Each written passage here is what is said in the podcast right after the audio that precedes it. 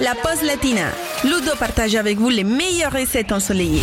Je suis à deux doigts de déclarer officiellement ouverte la saison de la fondue et de la raclette. Et du coup, je commence à chercher des recettes un petit peu originales, histoire de changer des traditionnelles spécialités savoyardes. J'ai trouvé par exemple une fondue italienne qui se prépare avec du pecorino, du gorgonzola, du parmesan et du mascarpone. Ça vous dit Alors c'est parti.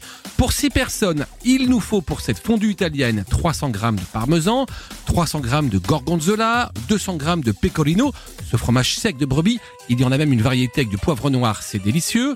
200 g de mascarpone et environ 50 centilitres de vin blanc italien. Alors pour commencer, nous allons enlever la croûte des fromages et les couper en petits morceaux. Ensuite, on va placer notre caclon sur le feu doux et on va verser le vin à l'intérieur.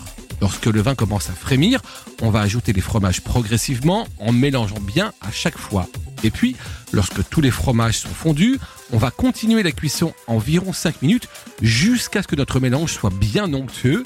La fondue, attention, ne doit pas bouillir sinon elle va tourner.